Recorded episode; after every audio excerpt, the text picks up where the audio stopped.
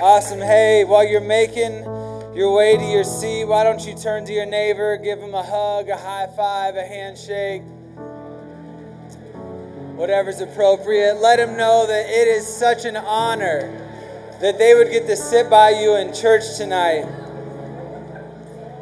They must be ready for a blessing because they're sitting by you tonight. Hey, just out of curiosity, is it uh, anybody's first time in here to young adults? Anybody's first time checking us out? Hey, we just want to say welcome. Our only goal tonight for you is to feel welcome, to feel like you've you found a place that feels like home, and for you to encounter the real and the living God. Because even if you don't believe in God, we honestly believe that He believes in you, that He loves you, that He cares about you, even if you don't care about Him right now. And so our only prayer is that you would just encounter Him in a way that's real. Over this past uh, couple weeks, we kind of have had a theme for the beginning of the year based out of Isaiah 43 uh, kind of going off this idea that God is doing something new in our life. God is doing something new in our church.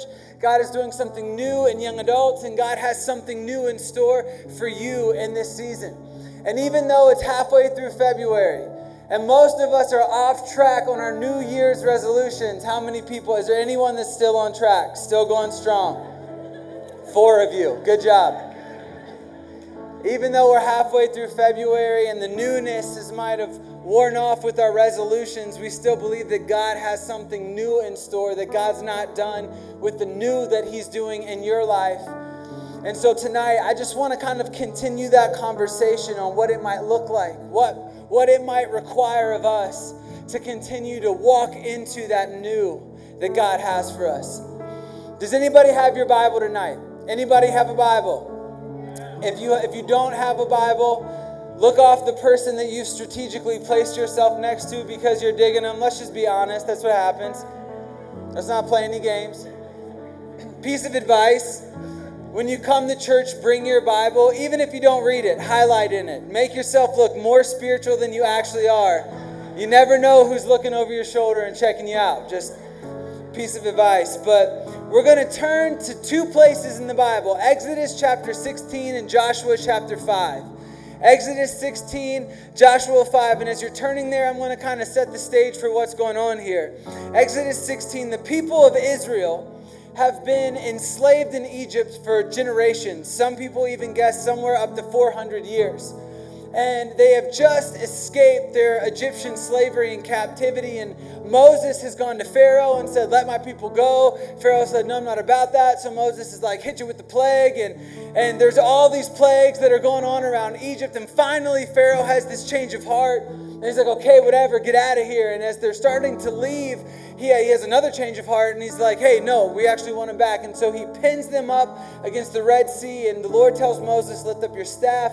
God parts the Red Sea. The people of Israel walk through it on dry ground. Egypt tries to follow him. God closes it up. And Israel are free people. Their enemy has been defeated. And it's not five minutes after they are done celebrating their freedom where they start to complain a little bit. They're like, hey, cool. We left Egypt. We left slavery. We left everything we've known. Now we're in the wilderness, in the desert, and we're starting to get a little hungry.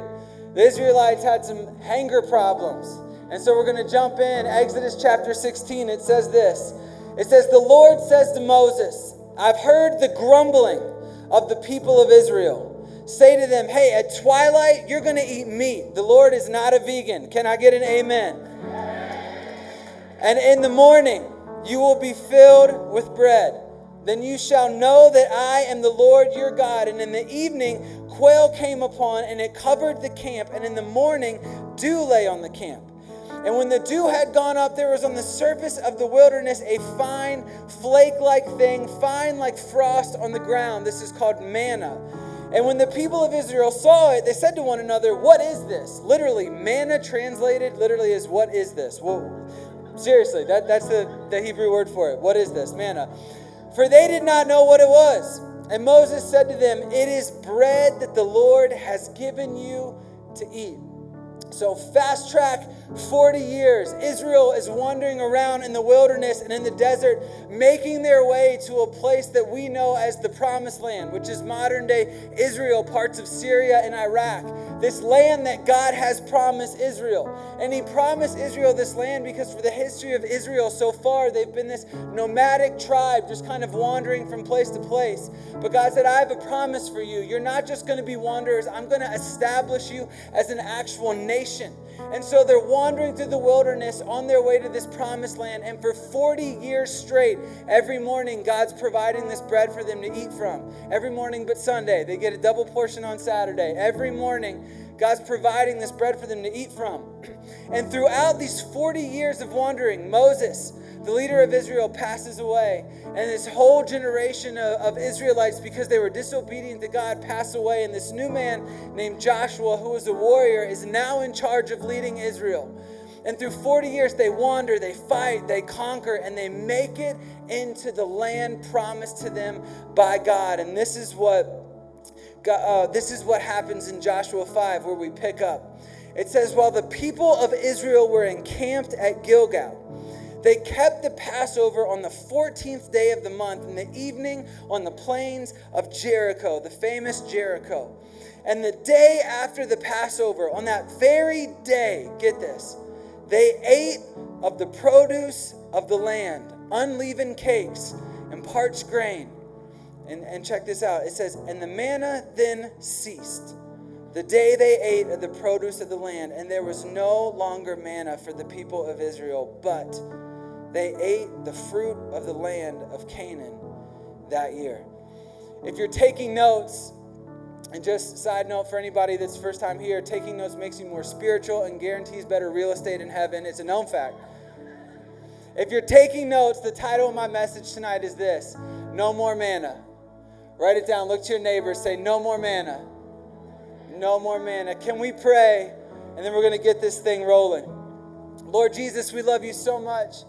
God, we believe that you have so much more in store for us. It's not just a saying, it's not just a cliche, it's not just whatever, it's not hype. God, we believe that we haven't even begun to see the best days that you have in store for us, for our relationships, for our finances, for our family, for, for healing maybe in sick bodies, God. We believe that you're doing something new. And so, God, would you open our eyes to what that is?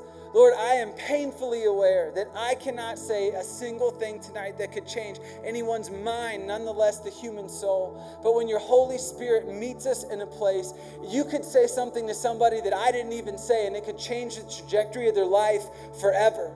And so tonight, Holy Spirit, we're asking for you to do what only you can do, which is speak to our hearts, speak to our souls, encourage us, speak life to us. Lord, we just ask for you to come and meet with your people, and we love you and we honor you. And Lord, we just love this time to be in your presence. It's in your Son, Jesus' name, we pray. Amen. All right.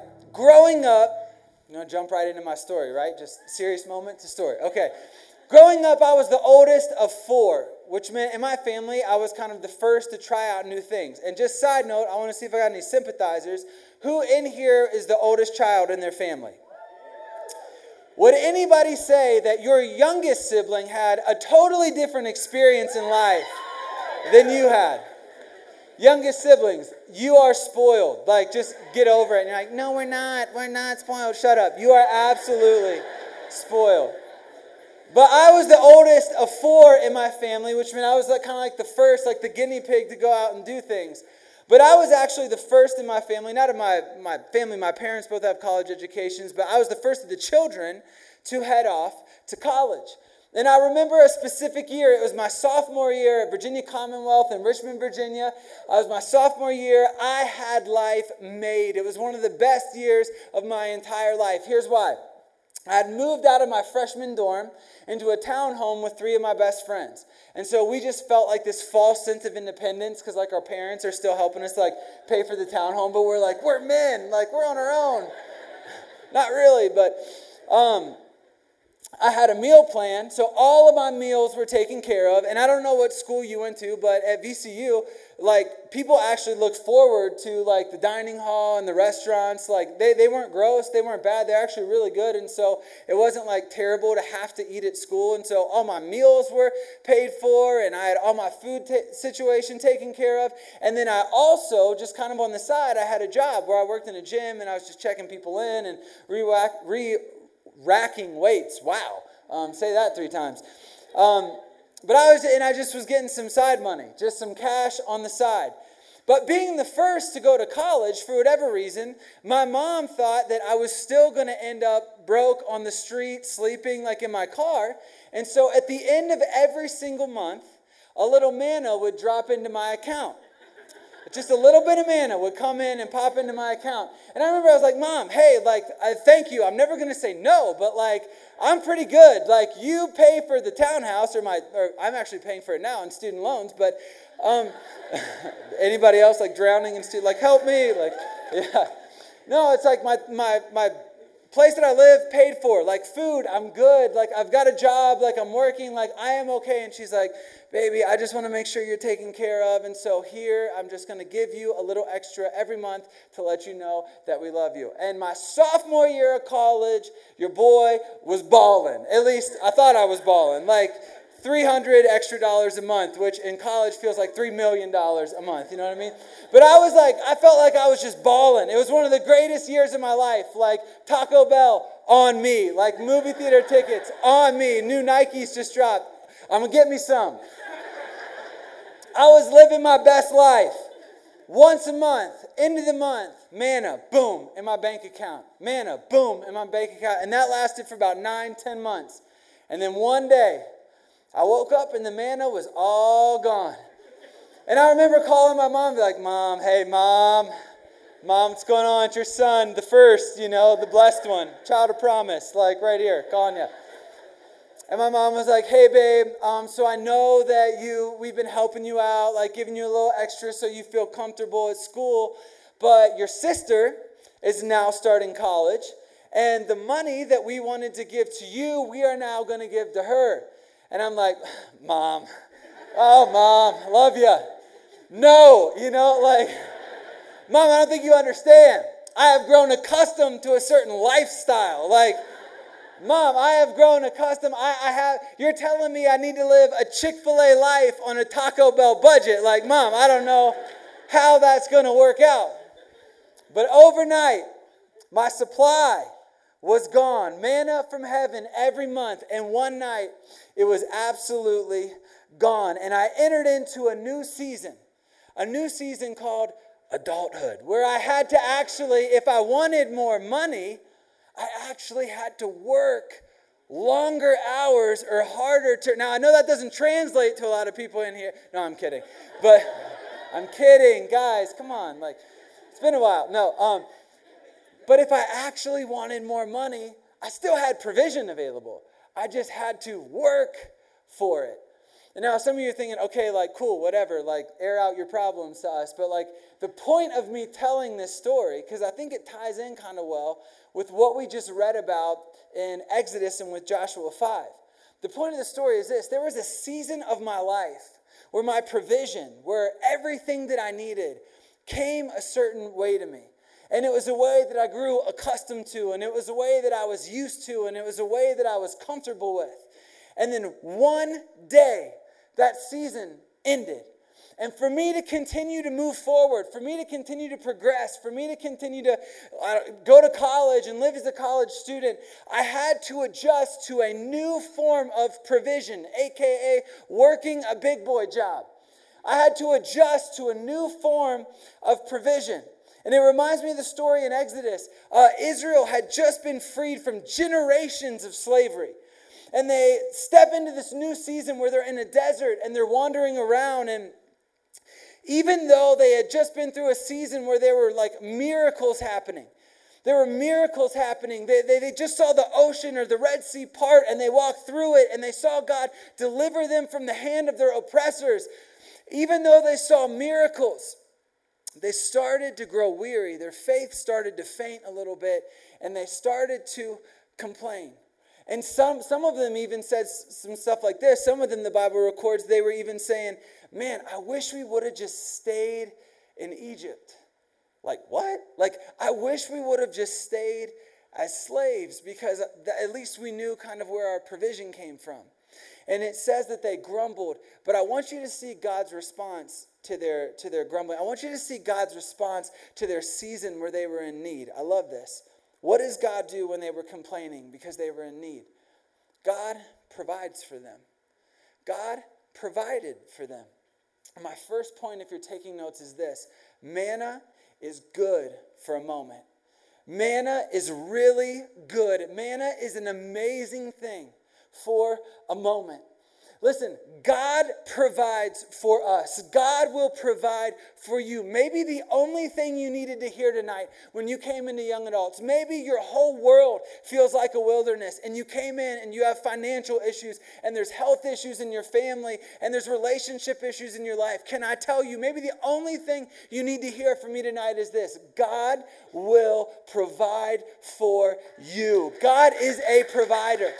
God is a provider. That is who He is. That is who He identifies Himself as. That is His character. In Genesis, Abraham is asked to sacrifice his son. Is called the, he was called the child of the promise. And God takes him up on this mountain and says, Sacrifice your son. And when he sees Abraham's faith, he says, Hey, actually, don't sacrifice your son because in a few hundred, maybe thousands of years, I'm going to sacrifice my son for you. And, the, and there, God reveals Himself to Abraham and He says, My name is Jehovah Jireh, which means means, Abraham, I see you and I will provide for you. I am your provider. And so maybe tonight you walked in here and your world feels like it's in shambles and you don't know where that next bill, how that next bill is going to be paid, or you don't know if you're going to get a good report or a bad report from the doctor. Can I tell you, it is true to God's character to be a provider for you. God will provide for you in your time of need.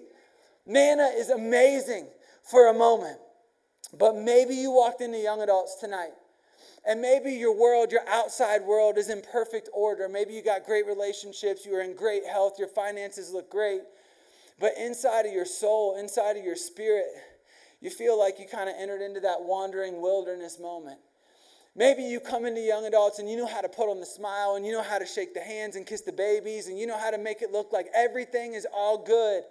But on the inside, there's turmoil and you feel like you're directionless and your faith which was so strong at one point has kind of flamed out and your passion to love people and your compassion and your empathy for people has just sort of flamed out and your desire to invite people to church or share the good news about jesus is just kind of gone and if you're honest, maybe you come in here tonight and you hear us talk about how God has got something new, God has got something amazing in store for you, and you're like, Yes, I believe that, I get that, but I don't know why it's not happening in my life. Like, I believe uh, God has something better for me, but I cannot figure out the formula to what that is because if I'm being honest, I'm doing everything I know to do to make it happen. Like, I read my Bible five minutes uh, every morning. I read my Bible 10 minutes every morning. I pray five minutes every morning, and I come to young adults. And maybe for a season, that was enough. Maybe that five minutes of reading your Bible or coming to young adults on a Thursday was enough for you to be so fired up you could walk straight to the gates of hell and kick them down and move move the kingdom forward all by yourself. Maybe that was enough. Manna is amazing for a moment, it has its season, but listen to me. If God is calling you into the new, if God is calling you deeper, if God has more vision for your life, more purpose for your life, more power for you for your life, please hear me when I say this. You cannot be sustained in the new with provisions from the old. Write that down. You cannot be sustained in the new if you're running off provisions from the old. Listen, manna is good for a moment, it has a purpose. Manna is the sustenance of a season. Manna is the sustenance of a wandering season, but manna is not the provision of the promise. I know I'm speaking in alliterations, but just it just comes that way, I promise. Manna it was made to sustain for a season but it was never made to be the provision of the promise. What do I mean? My second point, if you're taking notes, is this with new seasons come new provisions. With new seasons in your life, there will be new provisions. I think one of the greatest things that holds us back as Christians from experiencing the new that God is trying to do in our life is that we try to walk into the new that God is calling us to thinking that the same thing that got us through this last season of life is going to be the same thing that gets us through this next season of life. We walk in, we kind of paralyze ourselves because we think that the same thing that's always worked, if God's calling us into greater, that's going to be the same thing that works in this new season. But it doesn't work that way. With new promises, with new purpose, with new vision, there is a requirement for new provision. What sustained you in one moment is not going to be the thing that sustains you in the future. Joshua 5 says this it says, The day of the Passover, on that very day, they ate the produce of the land, unleavened cakes, parched grain, and the manna ceased. God's provision, God's miraculous provision, 40 days, every morning ceased. The day when they ate the produce of the promised land, and there was no longer manna for the people of Israel, but they ate of the fruit of the land in Canaan that year. New seasons, new provision. New seasons, new provision. Imagine if Israel walked into the promise like nothing changed for them. Like Israel stepped into God's promise, but the provision didn't go away. The provision just changed a little bit. Kind of like my season in college. Listen, provision was still available. Just the avenue to get it to me changed a little, a little bit. God still provided, He just provided in a new way. If you are going to step into something new, if you're going to step into a new future, a new purpose, new calling, there might be some really great things that you have to leave behind you that were amazing for a moment, that were God ordained in a season. But right now, God's calling you forward, and the things that got you through here aren't going to be the things that got, get you through here. Ladies, I got something for you. Maybe tonight you came in here and you're done playing games. Maybe you came in here tonight and you are looking for a relationship, and I'm just not talking about hanging out, whatever, going on some dates. Maybe you are right. You're like, listen, I'm done playing games. I want a man. I want to. I want to get married. I want to have children. I want a family. I want to settle down. If you are in here tonight and you are looking for a man, maybe it's time to give up the manna and start like looking for a man. Maybe the people Maybe the people that were kind of getting you through for a while aren't going to be what sustains you in this next season. I know he might be cute. I know he might look good, but he hasn't held down a job in a while. Maybe he hits you up late on the weekends and says, "Hey girl," but he don't want to put a label on anything. Listen, if you want something new, you can't expect to be able to use the old process to get the new promise. If you want a new promise, there's got to be a new process that comes along with it. But here's the problem. Here's the problem we all face. We get comfortable with last season's provisions. We get comfortable with the provisions from last season. See, we know what it looks like. We know what it feels like. We know what it requires. We know what it takes. We get comfortable with the provisions from last season. Imagine if Israel walked into the promised land.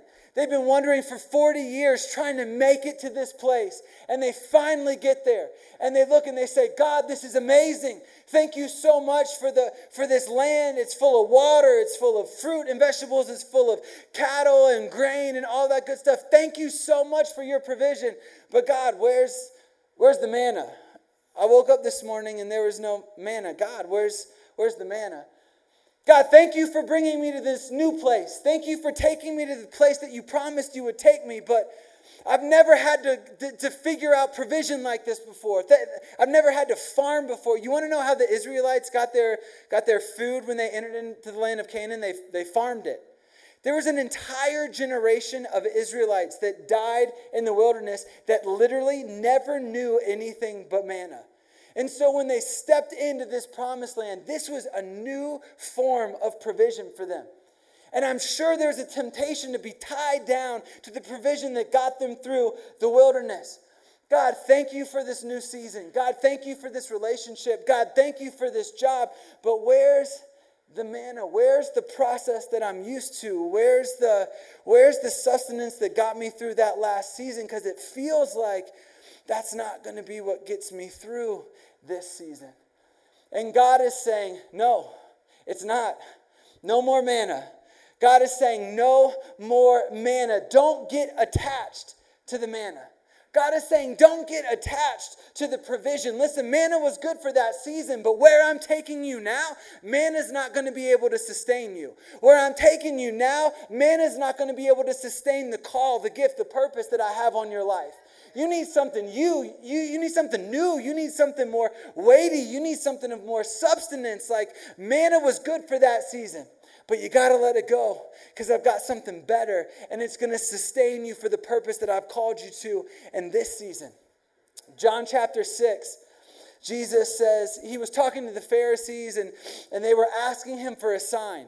They were asking him to kind of back up all these claims that he was sort of making about himself and heaven and the kingdom. And, and they say, Listen, Jesus, we know you got all these big claims and everything, but when our ancestors were in the wilderness, God provided for them manna as almost like a proof that He was God and that He would take care of them. And they said, Where is your proof? Give us a sign, show us something. And Jesus said this, like, listen, yes, I know, my father, I was there every single morning, gave you manna, gave you something to eat. But Jesus said, Listen, the whole meal has arrived. I am the bread of life. He said, If anybody comes to me, you will hunger no more. He said, I am li- I'm the bread that gives life to the world. And these Pharisees were standing there and they were so caught up in God's provision for their ancestors that they missed the fact that the promise was standing right in front of their eyes. Jesus says, Anyone that wants to come to me can. Come to me. I'm the bread of life. No more manna for you. You need some sustenance. You need bread. Come to me. I'm the bread of life. Young adults, if we're going to continue to move forward into the new that God has for us, we have to be willing to answer this question Are we willing to embrace the new provision that God has as we enter into a new season? Are we going to be able to let go of some of the old things that got us through, that were good things, that were great things, to take hold of the new things, to move forward that God has for us in this season? Maybe in here, you're sitting in your chair, and deep inside of your heart, you feel like God's calling you forward. You feel like there's purpose on your life. You feel like God's given you a vision for your life far beyond where it's at right now. But deep down, you know there's just something that you're holding on to that you just can't let go of because you're not sure what it's going to look like on the other side. Listen, when you step into the new provision, new provision from God is scary. Why? Because He only gives you provision when you need provided for. I think a lot of times, a lot of us in here, we want the new, we want the greater than, we want the influence. But God is saying, Are you willing to follow me and trust me that I will provide for you exactly what you need when you need it? When you need it. I believe so much, seriously, as I look out into this crowd, we're a room full of so much potential.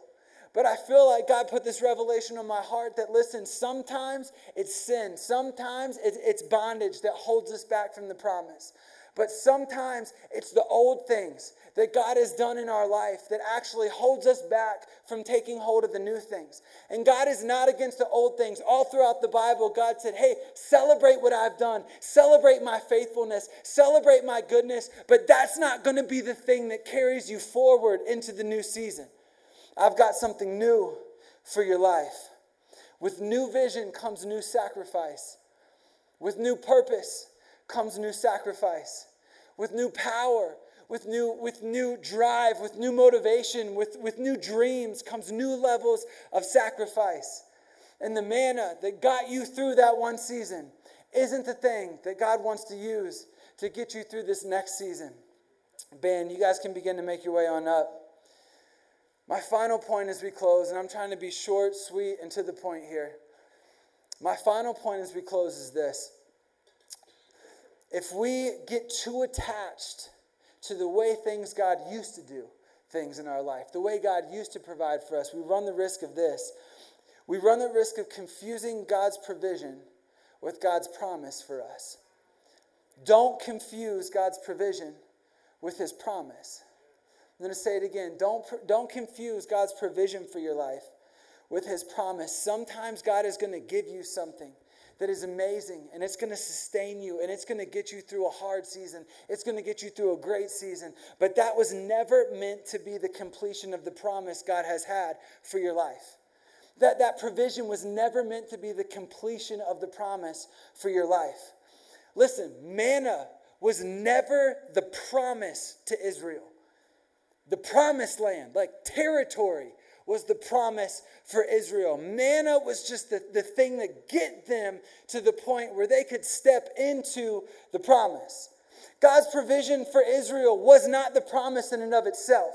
But listen, check this out. God's provision for us will always be pointing us towards God's promise. God's provision will always be pointing you, it'll be propelling you toward, towards God's promise. Here's what I mean manna for Israel, it pointed to the promised land. The law that God gave Israel pointed to the fulfiller of the law, the promised one who would walk perfectly before God on our behalf. The priesthood of Israel pointed to the high priest that would one day come and make intercession daily on our behalf. The sacrificial system, it pointed to the ultimate promise of the ultimate sacrifice, the one who would pay the price once and for all for us, so that God's presence would no longer have to dwell in tents or places made with human hands, but his presence would actually dwell within the human heart. God's provision for them, the sacrificial system, the law, the priest, they weren't the promise, they pointed to the promise. And let me tell you, the promise is always Jesus. The promise for us is always going to be Jesus. The Pharisees got so hung up on the forms of provision that God used that they couldn't see that the promise was right in front of their face. And I think sometimes we get so hung up on how God provides for us that we get it confused with God's promise for our life.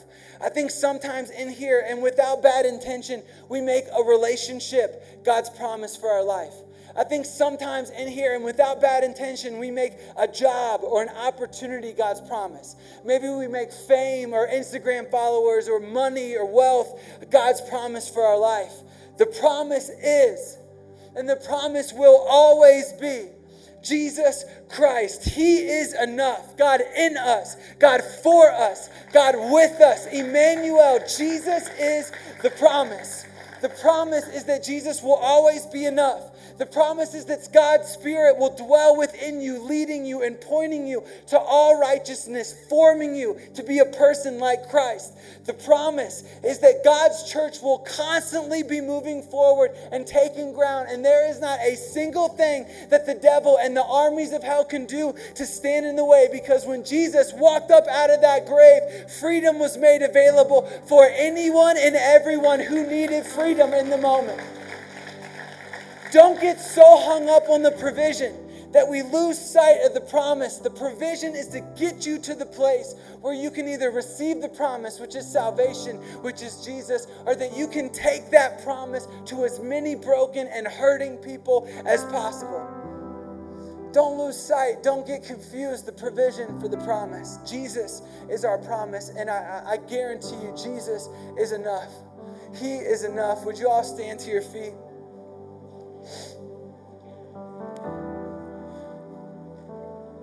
Tonight, maybe you're in here and you've spent your entire life, you've spent your entire life attaching yourself to certain provisions that God's given you. Maybe your identity is so hung up on your paycheck that you feel validated when you make a lot, but you feel belittled when you make nothing. Maybe, maybe you've attached yourself to a relationship and you feel like that when you're in a relationship, you feel loved, you feel valued, you feel important, but when you're out of one, you don't feel like anything. Maybe you're in here tonight and you never realized that God's trying to move you forward, but you need to let go of some things. If you have an honest moment in your heart tonight, if, if you feel like God's calling you to move forward, but there's some things you need to let go of, maybe they're good things. Maybe they're great things. Maybe they're things that have gotten you through some tough times, but God's saying, hey, I have more. I have more. That, that manna that you lived off of for a while is amazing, but I've got something better for you. If that's you tonight, would you please lift up your hand and say, God, I'm ready. God, I'm ready to step into a new season. God, I'm ready to give up the things that have been holding me back. God, I'm ready to embrace this new provision that you have for my life.